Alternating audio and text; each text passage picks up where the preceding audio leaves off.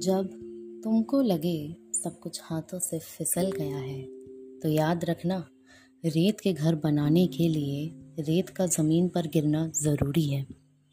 हालात ये नहीं सिखाते कि उड़ना कैसे है, वो तो ख्वाहिशों का काम है।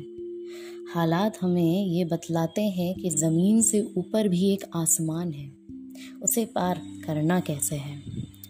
ज़मीन से ऊपर तो हर कोई उठना चाहता है ज़मीन से जुड़कर कोई उसे समझौता नहीं चाहता।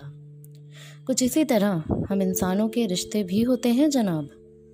हमसे दूर तो हर कोई चला जाता है, पर समझौता समझौता तो बहुत ही कम लोगों को आता है।